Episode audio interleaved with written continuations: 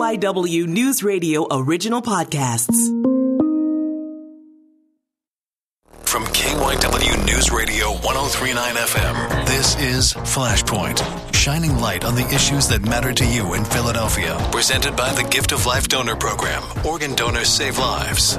I'm KYW's Antoinette Lee, and this week on Flashpoint, we're asking the burning questions and imagining what a gun violence state of emergency would look like for Philadelphia. Black and brown people in Philadelphia deserve to have safe neighborhoods, and we deserve to have prevention and intervention treated just as seriously. Our newsmaker of the week is a little person making a big splash with his lemonade. There's a lot of rich business owners out there that I want to kind of be like. And after our changemaker of the week turned his own life around, he's helping others to do the same by training them to become barbers. You gotta tell them right from wrong. You gotta let them know your past. You gotta let them know that there's a brighter future out here. It's a half hour you need to hear straight ahead on Flashpoint. The mayor has consistently uh, defended his decision to not declare a gun violence emergency. And he says, in part, that this is, quote, not a solution that will change conditions in Philadelphia. Yet there are some advocates who are still calling for this urgent action. So today I want us to explore what would a gun violence emergency mean for the city and what would it look like.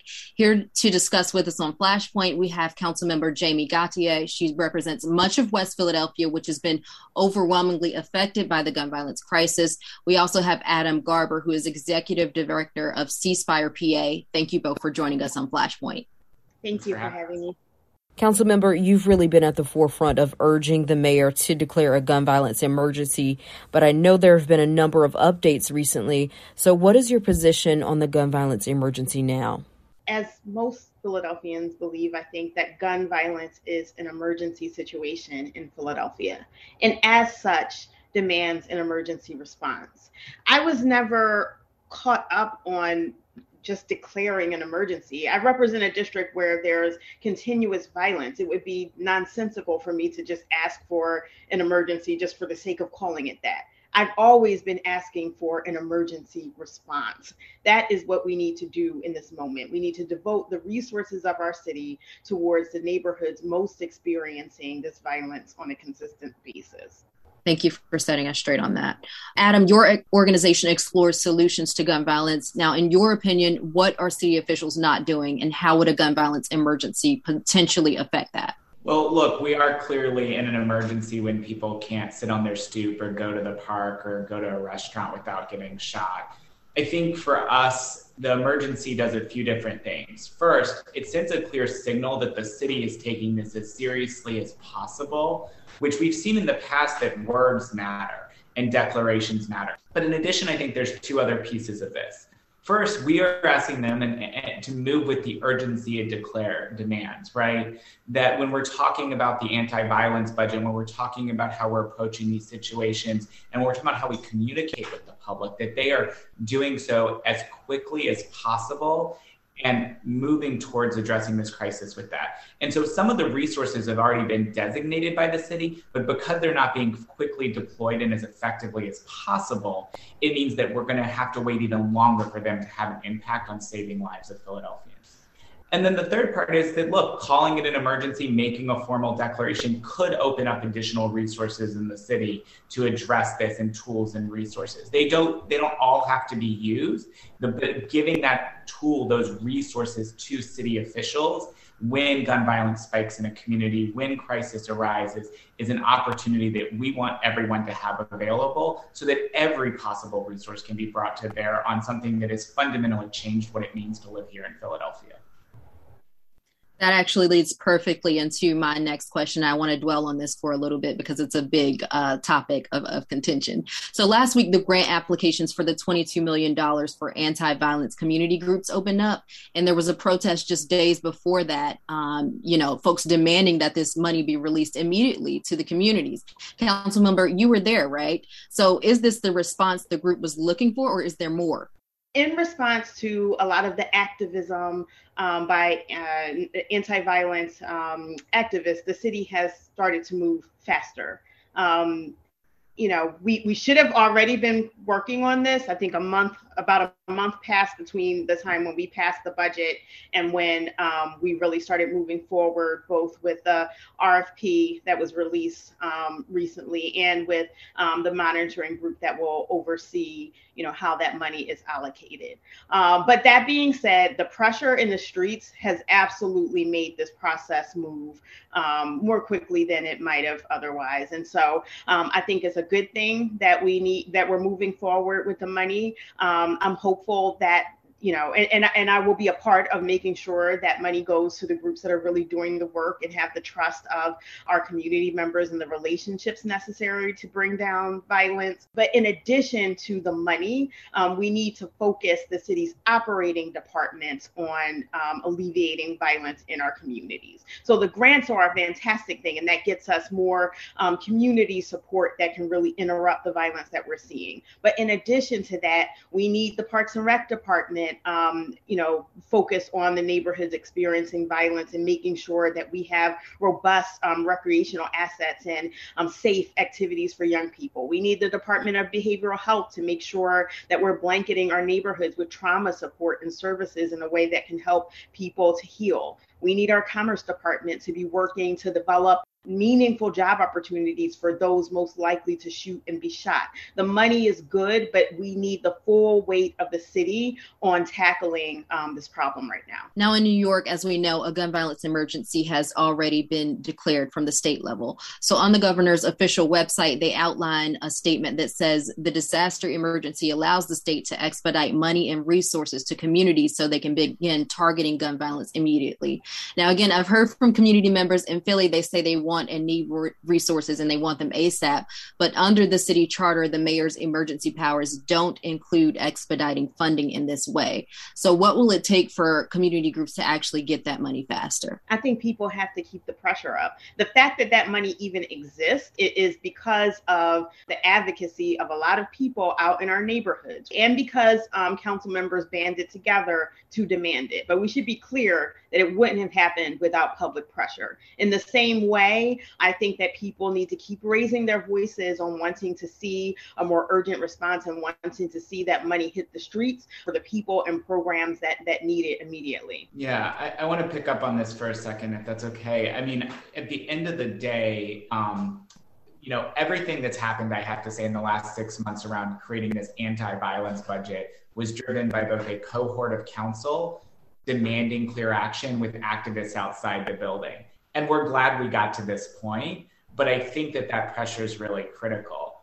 Um, the money that's going to flow from the anti-violence grant program, turning it around in a month, which is like it's a month until they're hoping to finish the grant program, and then soon after run all the money. That's great. That's a pretty short turnaround for the city. It would have been better if it had started a month ago.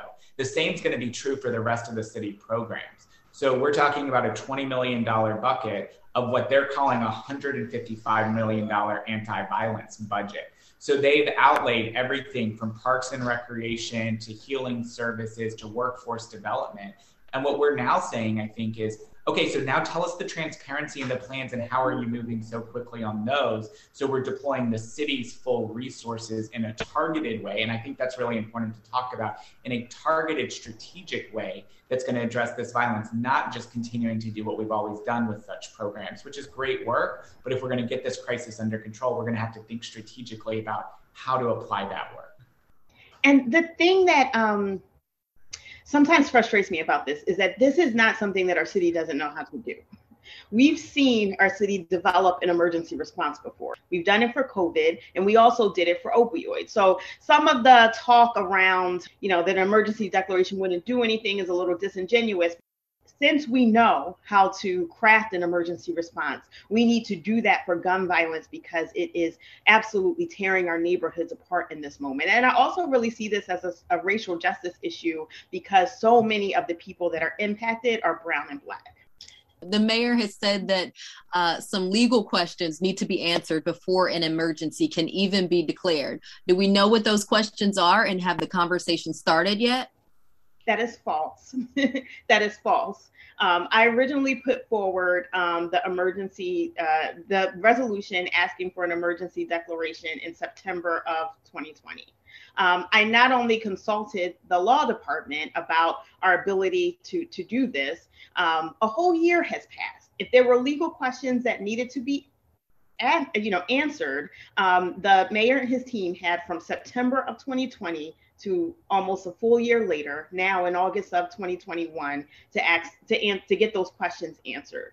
Um, so I, I, would push back on that being the reason um, that we haven't moved forward in this way. But but even still, um, I think you know even though I don't agree with the decision, if the mayor doesn't want to declare the emergency, um, I certainly can live with that. What I can't live with, and what my constituents can't live with, is not having an emergency response. We can call it what we want. We need to have a response as a, as a city that matches the pace and the level of the violence that we're seeing. And so let's let's talk a little bit about uh, so, semantics. when you say emergency response, what do you mean? And Adam will say for you, when you say uh, mayor declare emergency, what do you mean? There are 14 um, zip codes in the city that are experiencing the most violence in this moment. And I think that all of the operating agencies of the city need to devote their resources and attention um, towards those zip codes. We should have an emergency response group that meets daily to coordinate, um, to set goals, and to talk about the work that's happening. Um, Parks and Recreation has a role to make sure we have safe activities. The Department of Public Health has a role in making sure that people have trauma support.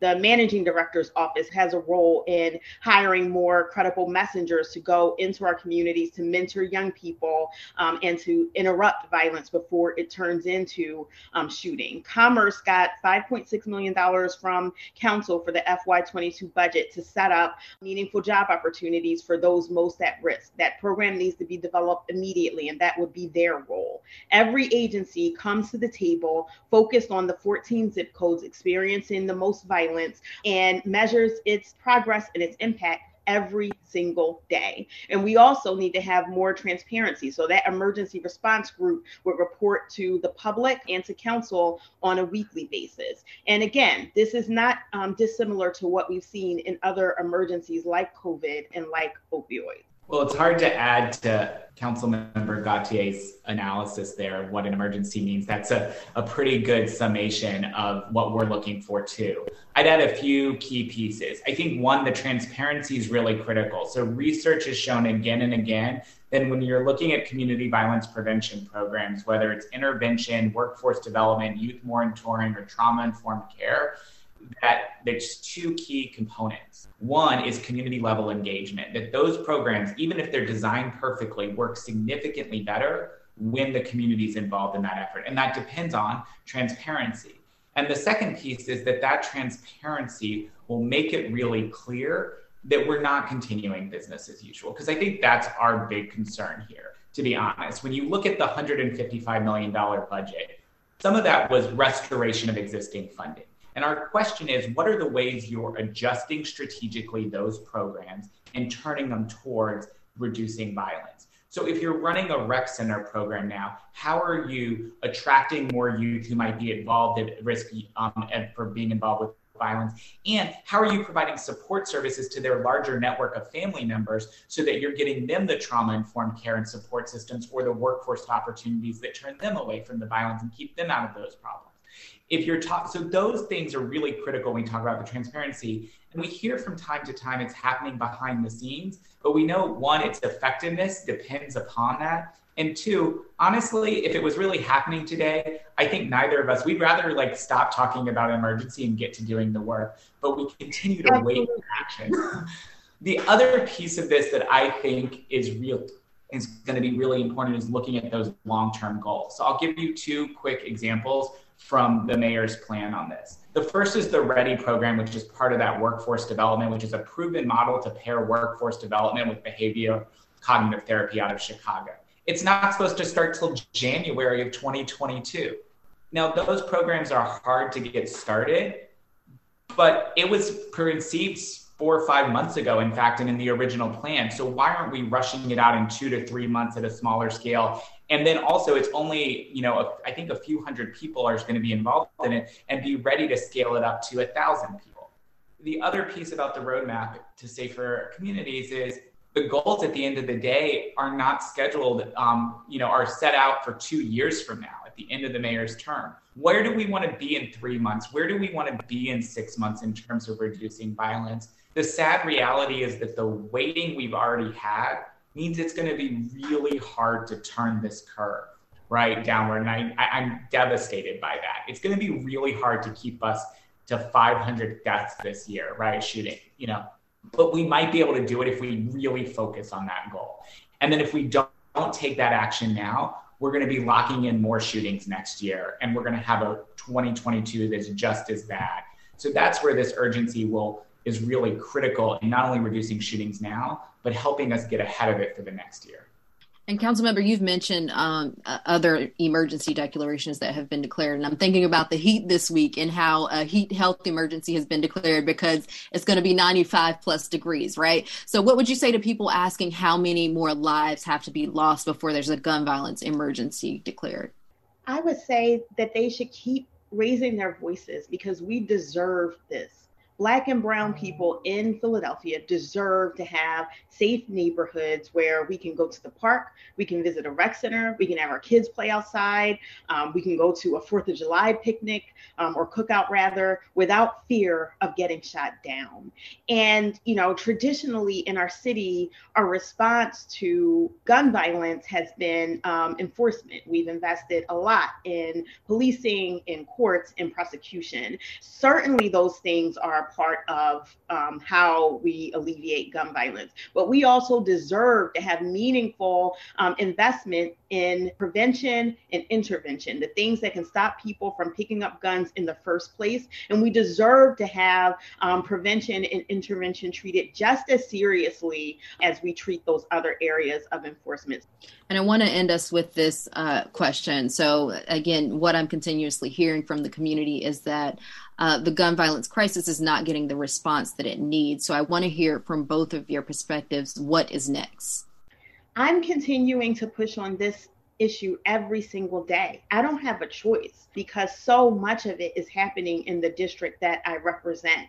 And so my push right now is okay, we don't want to call it an emergency, that's just fine. But this is what an emergency response should look like. And I'm continuing to communicate and to meet with the mayor to help us shape a response that's more appropriate um, for the level of violence that we're seeing. I think that's right. I mean, I think continue every time we pushed, we won. We may not get everything we want, but it's the reason we got the 155 million. It's the reason we got the 20 million dollars out.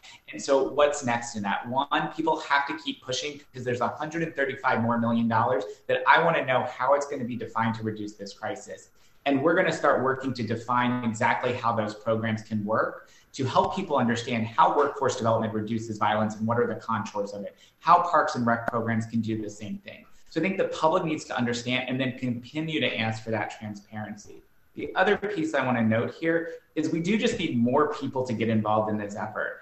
And look, the violence in the city of Philadelphia right now is bleeding the city to death. We lose family members, we lose friends, we lose community members, but the loss of the sense of safety has huge ramifications. And I really would like to see the rest of the community get involved. So much of Philadelphia depends on the business community, depends on the um, suburban community that comes in, and they might be thinking about coming back now that we're getting hopefully past COVID, though a little questionable these days.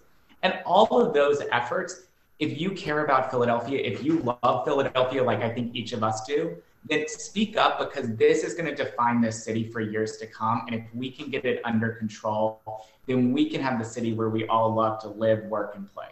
Adam and Councilmember Gauthier, thank you so much for joining us on Flashpoint. Thank you so much for having us. Flashpoint is sponsored by the Gift of Life Donor Program. Organ donors save lives. Register today at donors1.org. Welcome back to Flashpoint. I'm your host, Antoinette Lee. Our newsmaker of the week is an 11 year old Philly native that started his own lemonade business when he was just seven years old. Now, with the help of his mother, Danielle, he's on the way to becoming a national success. Here's KYW Sheridan Howard. The prevailing theory that youth drives trends, local and global, is being met head on by Micah Harrigan, an 11 year old entrepreneur who's got his mind set on success. And he says he hopes kids follow his lead after he was one of several mini moguls featured on Kelly Clarkson's daytime talk show, where he discussed his thriving lemonade brand that started out as a simple Southwest Philly lemonade stand, Micah's Mixx. And while Harrigan points out that kids his age in cities across the country, especially Philly, are facing the fallout of gun violence, he attributes his mogul mindset to a desire to serve the community, one bottle of lemonade at a time. Hello, Micah. Thanks for coming. Nice to see you again. So, Micah, you've decided at the ripe old age of 11 years old that you want to be a businessman. And not only just any businessman, you want to be a mogul. I want to be like Jay Z, Jeff Bezos, Bill Gates, Elon Musk. There's a lot of rich business owners out there that I want to kind of be like. Not just because they're rich, but you have a compassionate side. That's what separates you from a lot of those other moguls out there. Mm-hmm. I want to help people all around the world. So, the ambition you had for becoming rich was not just about getting more things and being rich, it was about having more opportunities to help others. And Eureka, the vehicle, a lemonade stand. So tell me about that, Micah. The day I woke up and said it was going to be a lemonade stand, I was really excited. And I was like, oh my gosh, this is actually happening. I'm actually going to be making my own money. I started the business when I was eight. Well, I thought of it when I was seven, but it didn't come to work until I was eight.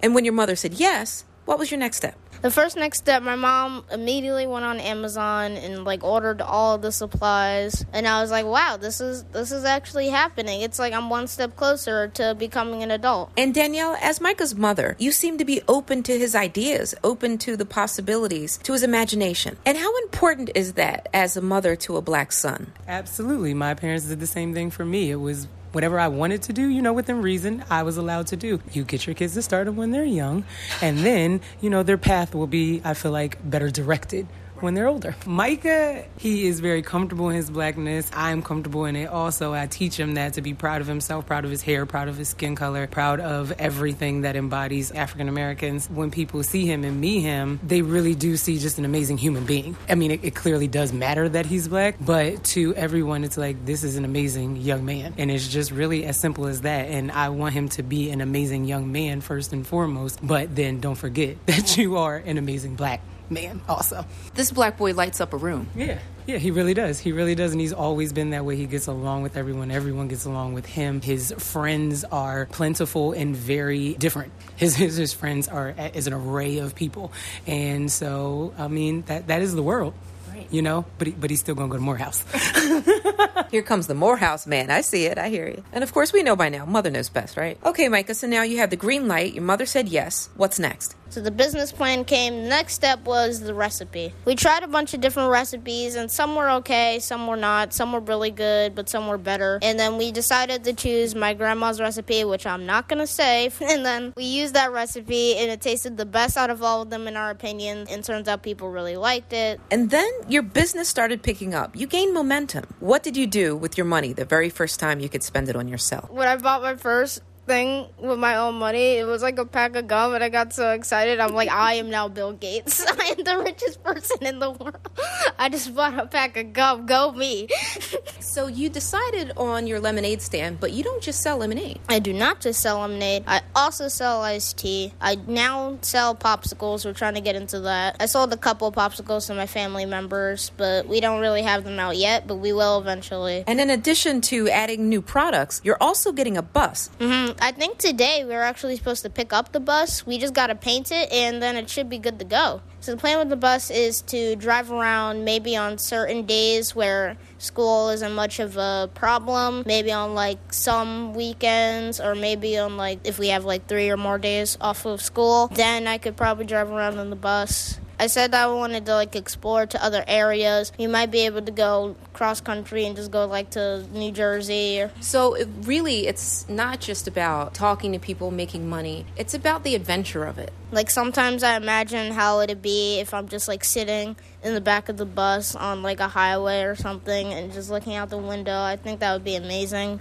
to experience. Recently, you were on the Kelly Clarkson show, a real newsmaker. She was interested in not only your business prowess, but the way you see the world. Tell me about your experience on that TV show. It was exciting. We recorded Kelly in March and it didn't come out until this month, Kelly is like, "Hey, the show's coming out tomorrow. You you can watch." Kelly was interesting. I know that hundreds, maybe thousands, maybe millions even. I don't know how many people watch Kelly Clarkson in a day, but I'm pretty sure it was a lot. The video did I think a clip of it got uploaded on YouTube of me, and I was excited. I could barely figure out what to speak, even though we spent like six hours rehearsing. I could barely to speak. I'm like, oh my god, I actually did it. I'm on Kelly Clarkson herself. Like she is talking to me directly, and I was like, oh my gosh. So, in that moment, what was it like to have all of the shine on you? How was that? Mm-hmm. It felt great. It already felt like I was a celebrity when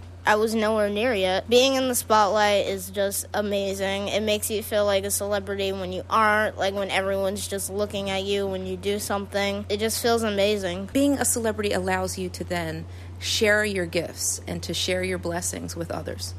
Mhm. I like to spread kindness or love onto other people. If someone's down, then I'm the person that picks them up. Pretty much, I like to do that. It makes me feel good inside. You can basically say I do it for self enjoyment. It just makes me feel good to be kind. I know you want to take it up a notch because that's just what you do. Mhm. The next level is the bus, and there's a lot more to come, like factory producement. I made a promise to myself that I'm never gonna make it artificially made because I want people to keep their life expectancy. So. and all those chemicals, it's a no go. Chemicals and stuff. So I was like, you know, what? I'm I'm gonna buy like a lemon orchard. Now, Micah, you've been in the news, you've been on daytime television, and you've got clout now with kids. So fast forward 15 years. What's your 15 year plan? So when I'm 26, I'm pretty sure I'd already have like a couple stores, maybe a little franchise, and probably a little bit of factory. I Would have like a little HQ for Micah's Mixx. I might call it MXHQ because a nickname that most of my friends call me for Micah's Mixx is MX, and it makes me sound cool, so I might do like MXHQ. so, Micah, how do you know when you made it? What does success mean to you? Success means the act of just making it to the top. You're one of the big leagues now in the entire world. Everyone loves you. Some people hate you, but you ignore them. People are going to hate, people are going to love, and mostly you have to look forward to the people who love you. Okay, we're going to wind down now. I just need to know what's that one rap that you love so much that really, truly speaks to you and who you are and your moves in the world because you're making moves? I'm not a businessman, I'm a businessman. That's like the only line of the song that I know. Well, that's where the magic is, man. Thank you so much, Micah, for sharing your story with us today. No problem. It's honored to be here. If you're considering home care for yourself or a loved one, Patriot Home Care makes it easy with a caring and compassionate staff. Don't be overwhelmed by all the choices. Let Patriot Home Care help. Patriot Home Care is growing with offices throughout Philadelphia and now in Delaware. Patriot is accepting caregivers and new clients virtually as well. At Patriot, you will love what you do and feel rewarded by taking care of people who need your help. Patriot also offers some of the area's best pay, benefits, and a $600 sign on bonus to new caregivers. Visit patriothomecare.org. The Philly Rising Changemaker of the Week is presented by Patriot Home Care. Welcome back to Flashpoint. I'm your host, Antoinette Lee, and every week we like to highlight someone who's making a difference in our communities. This week's changemaker is Ron Curtis. He's the owner of Final Touch Barber Academy at 9th and Spring Garden. The school is a dream come true for him and for the many others that he teaches. For Ron Curtis, cutting hair was a way out of trouble and a pathway to opportunities. When Curtis was serving a four year sentence behind bars, he imagined turning his life around. I mean, I was just basically saying, how can I just change my life and not go back to jail ever again in my life? So I became the barber and I just started cutting hair and teaching people how to cut hair in there. And um, I just told myself, when I get out of here, you know, I'm going to change my life around. And he did just that. And now he's helping other young people keep their lives on track through the craft of cutting hair. It's a lot of crazy crazy stuff going on here in this world. Um, so when you look at people trying to cut hair and you you know you want them to become barbers, you give them your all. There's a lot, you know what I mean. You gotta keep this guy off the street. You gotta tell him right from wrong. You gotta let him know your past. You gotta let him know that there's a brighter future out here for these kids and um, people in, in, in this industry. Just not here, anywhere. You know what I mean. Barbers are leaders and, and they are a pillar of the community and they have to continue to teach these young men how to be grown men about something. 23 year old Julian Starshia from Southwest Philly has been a student at the academy for seven months. Here and having teachers that's just like pushing me to do right, you know, definitely made me better. The school in general, uh, the school was something I needed. I work and go to school. I work during the day and I go to school at night. And that's a lot. At the end of the day, I'm glad I was here because I'm not in the street. Another day that God gave me to continue to be on this path and to continue my quest, you know, to success. Dewan Allen from Germantown has also been learning for seven months. He says the work gives him an outlet for creativity and a sense of pride and purpose. To me, it's uh, it's like art. I like art, so it's like when you're in the barbershop, it's like you basically putting a new style on the client and make them happy and stuff like that. So And Curtis says that's exactly what his mission is to help as many young people as he can, keeping them off the streets and empowering their lives through Barbary. We got 20 year old kids in here right now, and then you know what they say? They don't want to get out there and die. You know, every time you look at them and they're getting better and better, um, they hear every day. Um, they want to save their life, you know, from what's going on out here.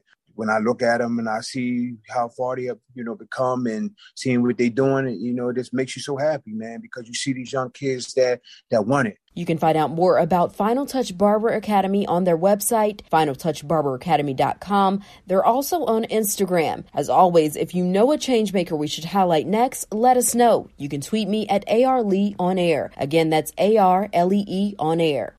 That's it for this week's Flashpoint. I want to end us with this quote The work of today is the history of tomorrow, and we are its makers. The show was produced by Arian Fulcher, Charity Howard, and me, your host, Antoinette Lee. Until next time, thank you for listening. Flashpoint is a production of KYW News Radio 1039 FM. For more, go to kywnewsradio.com slash flashpoint and subscribe to the Flashpoint podcast wherever you get your shows. Presented by the Gift of Life Donor Program. Organ donors save lives.